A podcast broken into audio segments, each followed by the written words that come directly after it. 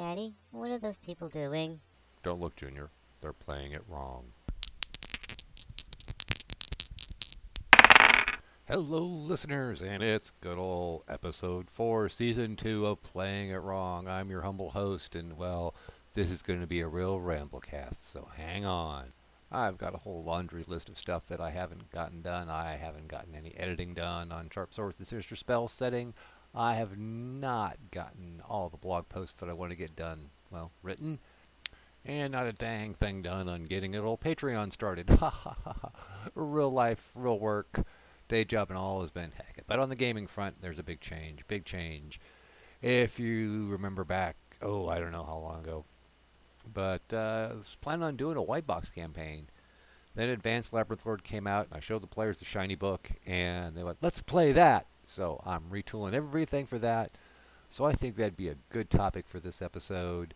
Of well, it's mise en place for your campaign. I told you I would be using cooking terms, and well, I think this is just a good opportunity to use this one. Mise en place. Well, uh, watch Worst Cooks in America. That's one of the things they yell those people about a lot.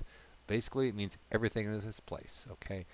Doing your preparation, doing your prep work. So, I have a whole laundry list. This is partially for my own benefit as well, so I can go back and listen to this and go, what do I still need to get done, and what haven't I done yet, or what am I going to change my mind on? Just hang on, folks. It's going to be interesting here.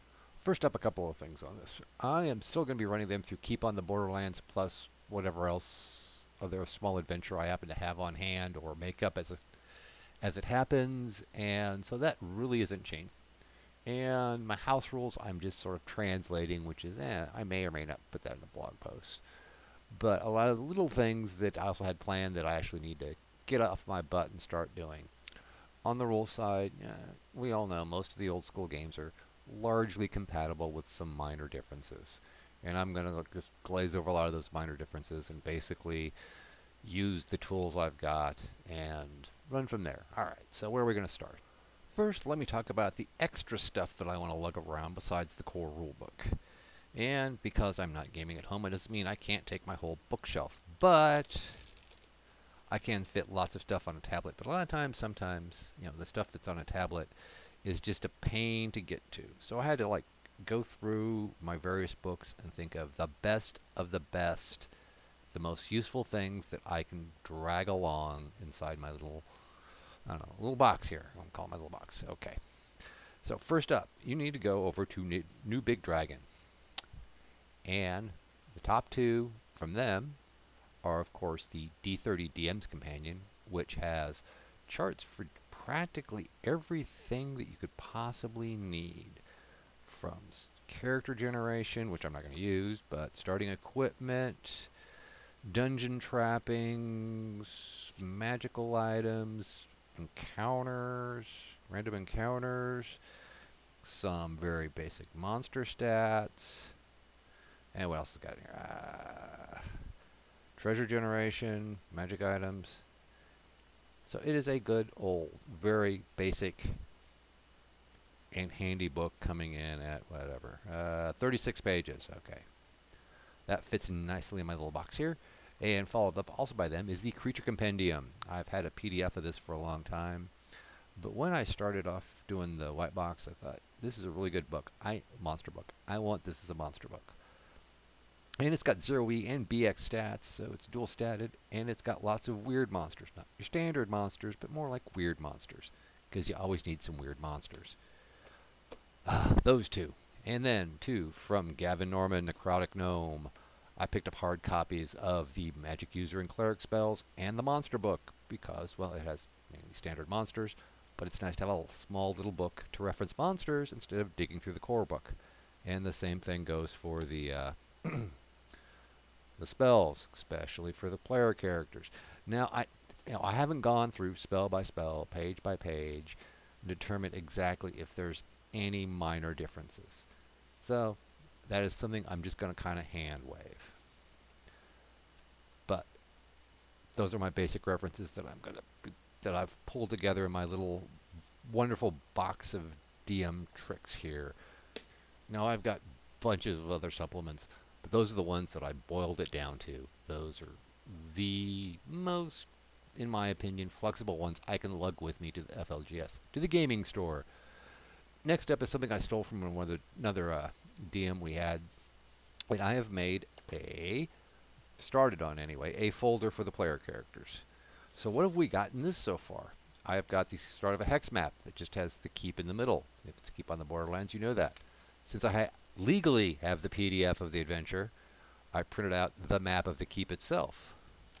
We've got some scratch paper, um, useful charts, and of course some extra graph paper. And as soon as I decide on which of the many, many, many, many character sheets that are out there, we're going to use, that's where some copies of those are going to go for backup characters. Uh, next up we got here is my infamous DM notebook. If you remember a couple episodes, I was paring this down. I was making it slimmer. I went from a 2-inch binder down to a 1, eh, 3-quarter inch binder. Or for those of you in the UK, that's about, you know, 25 millimeter binder. Eh, a little less. But once, once again, we've got more hex paper and specific charts from PDFs that could be handy during the day. And that's from all over the place, and I talked about that a lot in previous episodes, so I'm not going to go through that again. But right now, also in this, I've got the printout for the Labyrinth Lord screen. And I've been racking my brain, and I am going to do my own little DIY DM screen, which I haven't figured out how to do yet, or how I am going to do it yet. I got lots of ideas, but I haven't decided on what to do. Next up, to slip into the old gaming bag. This is the Rules gaming bag. Is I picked up this little zipper pouch. It's a pencil pouch, but it's really good for storing index cards, so that's going to get stocked up with index cards. I've got various colors. I've got some graph paper index cards and all that. Those are your friend as a DM. You could always use index cards. And speaking of index cards, I'm going to fill out about a dozen or so for the stats for various henchmen and hirelings. Not just the the simple ones. You got a hit die, an AC, saves, and some equipment. You know, the the the bare minimum type. Next up, I want to talk about my big gaming bag of doom. Now this doesn't have any rule books in it. It's just dungeon tiles and minis and some little terrain pieces. And it's always been too damn full. And so I'm going to pare that thing down. That's been a project that I've been worrying on and trying to think, what don't I want to take? What should I take? And I have to go down and look at it and realize what things have I lugged around and not used and then plus, going back to that Dungeon Master screen, when I'm saying I want to make one, I also want to get a real DIY feel for the dungeon tiles. So I might use the ones that I've made from corkboard, or I might make some more out of poster board. Just simple little dungeon tiles. None of the modern fancy stuff. Not with, the, not even the printable ones that are like, like really good art. Just simple, more than graph paper, but still maybe hand drawn. And I'm probably going to take out most of those terrain bits and just leave things like Legos and I've got a lot of wooden blocks. One of the gems I found at a discount store was a mi mini Jenga set made out of wood and they're just the, the pieces are a little bit longer than the normal one inch squares but they're just about the right size so like build little walls rather than having an actual map because for the old school games, I kind of do this. I like doing the hybrid between Theater of the Mind and minis. The minis are there just to kind of give you a general idea of what's where without having to count out squares or measure and all that other crap. So that's how I want to try to get the the old feel of, well, we didn't have a lot of the fancy stuff we do today and just having fun and playing. And of course, going back to my DM notebook, which I forgot to mention, I'm going to add uh, a lot of the world notes, which I've got to really get organized, even though I've gone through my world building, a lot of it's make it up as you go along, but the players have been back to this world several times, so there's lots of bits that, well, I want to add, and that have already been made up that I need to add. And speaking of making up and adding, um, you know, there's lots of great adventures out there for Labyrinth Lord and BX and all that. Uh, but I was also looking at uh, Barrel Riders Games Class Compendium, which I don't remember if I backed that when James Spahn did a Kickstarter on. He might have, I don't know, but I got it anyway. And there's some of those I'm going to use, I think. There's some of those I'm going to make available to players. I'm going to, I admit, I'm going to not do races class.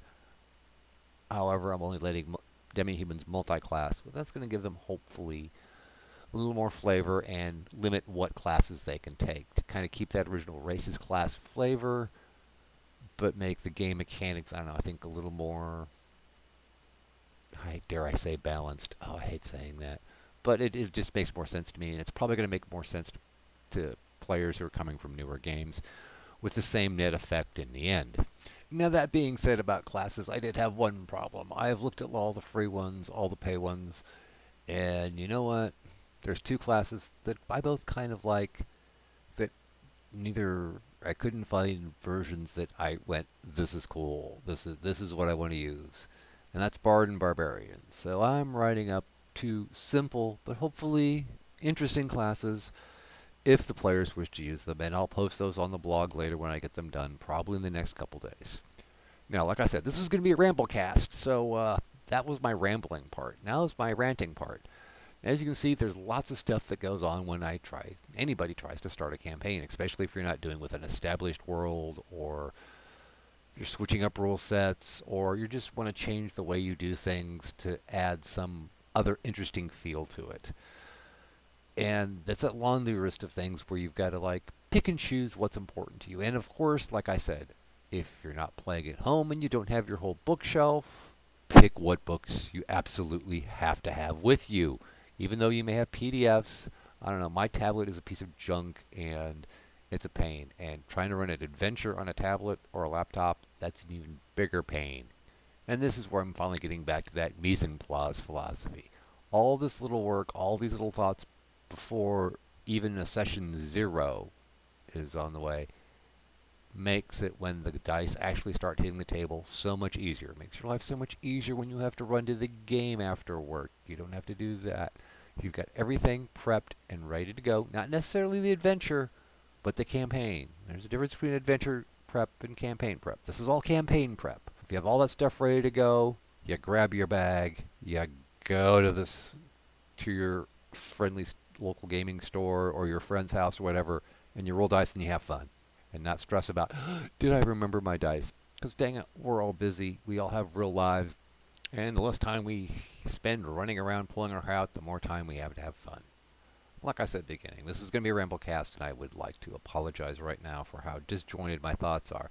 This is one of the reasons for doing this, mainly for my benefit, to get those thoughts to together, because I even forgot to put on my list of redoing the world map and having to make extra races. But that is stuff that will appear on the blog later on. Trust me. Oh, and visit the blog. It's They Might Be Gazebos. That's letter B, not B-E, dot blog. And with that, we will move on to the reading from the Holy Tomes. That's right, we're still going through the little little black books, little brown books. I'm sorry. Hey, the dogs are tired. I'm tired. It's supposed to be a three day weekend here in America, but hey, you know what? I am still going to work tomorrow. Yay, I am greedy. Alright, Men and Magic Volume 1. We are up to third level magic user spells, and this is where your magic user becomes artillery. Let's see here, right off the top. We're on page 25, third level. Fly. Well, it's fly. However, it has that one little caveat on there. It last number of turns equal to level plus 1d6 rolled secretly. So you're not sure when it is. And there's no note of you float gently to the ground when the spell stops you will plummet to your death unless you have Featherfall, which isn't in the basic book. A Hold person, similar to Charm Person. But, you know, it's, yeah, they stop. Dispel magic. Well, basically, it dispels magic. And, um, uh, what we got here? Clairvoyance. Kind of there. Clairaudience. Kind of there. Uh, we get our two favorite ones of all time, Fireball and Lightning Bolt. All right. But the thing is, Fireball, it is a 20 foot radius or 2 inches. In a kind of confined space, the fireball will generally conform to the shape of the space. The damage caused by the missile will be in proportion to the level of the user. And that's it. Note that fireballs from scrolls, see volume 2, and wands are 6 die fireballs, and staves are 8 die fireballs. Duration is 1 turn. Range is 24 inches. Now, I don't know why a fireball would last one turn. That's kind of odd, because everything else has always been it goes, it blows up. So does this imply that the original fireball sat there and burned that area for a whole turn? Could make things different and interesting. Hmm. lightning bolts. Well, 6 inches or 60 feet long, up to 3 quarter of an inch wide. Well, I'll say 10 feet just to make it easy. Not long enough to last for the missile will double back to attain the 6 inches, possibly striking the creator. It is otherwise similar to Fireball, as stated in chainmail. The heat of the missile may never... The, the head. I can't read either, I'm sorry. The head of the missile may never extend beyond the 24-inch range. So it's got a range, and, well, it bounces around, which people in later editions never had the fun of killing themselves with their own lightning bolts. But it's fun to do. Alright, protection from evil, 10 foot radius. Visibility, 10 foot radius. Eh, eh, eh. Nothing there. Nothing there. Move along, move along. Infravision. Hey, at third level, who cares if the demi-humans just have it? Now, the magic user can do it, and it lasts for a day. Slow and haste. Woohoo! Now, this one has a little difference. A broad area which affects up to 24 creatures in a maximum area of 6 by 12 inches. Duration 3 turns, range 24 inches. But that's all it kind of says. Not really much to go by. Not like in the uh, more, well, how the basic is more advanced, the, the, the BX editions where, you know, it definitely defines what happens, and oh yeah, getting haste ages you a year, which I've got a house rule, by the way along with the, uh, shall we say, the level drains, which is by undead, which is always a contention, but I think I've got an idea. So that's going to be uh, fodder, probably for the blog, because I like ranting on here, but writing crunchy bits on the blog. All right, protection from normal missiles. Um, purpose to normal missiles. And uh, what else we got? Water breathing. Well, that's pretty much the same. So the big ones there, third level, as our old-time favorites of Lightning Bolt and Fireball and Fly. Yeah, those are the days. Bouncing lightning bolts. Ah, that was so much fun. And yes, I've had characters die because the magic user wasn't paying attention. Frontline fighter. I'll get him. Bang, bang. Ah, you just hit me with a lightning bolt twice, you idiot. So that, gentle listeners, has been my little rant on the Little Brown Book. So we're only up to page 25, and it's January. Hey, we might be able to stretch this out for quite a while because I got the supplements too, and we're going to go through those. So let me take this moment to sit back and uh, give you this bit of advice. Prepare your campaigns. Prepare as much as you can beforehand, not necessarily finish stuff, because that's not what mise en place is about. It's not about finished stuff. It's about getting the stuff ready that you're going to use. All right? You got it? Your charts, your tables, your dices, your dices, your dices. Dices is nices. Dices is nices. Okay, it's been a really busy weekend and I'm and fried, so be thankful I'm even trying to put this out, guys. That extra time you put in beforehand, yeah, I, I, I stopped and restarted because I totally lost my train of thought. The work you put in beforehand will pay off later on. Trust me, works in the kitchen, works on the game table. All right, with that, roll dice, have fun, kill monsters, take their stuff, and have even more fun. All right? So, hey, if you like it, visit us on the blog at theymightbegazebos.blog, and it's the letter B, not B-E. Sorry. Look us up on Facebook at They Might Be Gazebos, where I spelled it correctly. Got any questions, comments? Hey, if you've got the Anchor app, drop us a voicemail. If you don't have the Anchor app, you can drop us an email. I've resurrected an ancient email address, and it's magicpigmedia at gmail.com. That's right, magicpigmedia, all ran together as one word, at gmail.com. All right, with that, have fun, folks. I've done enough damage for today.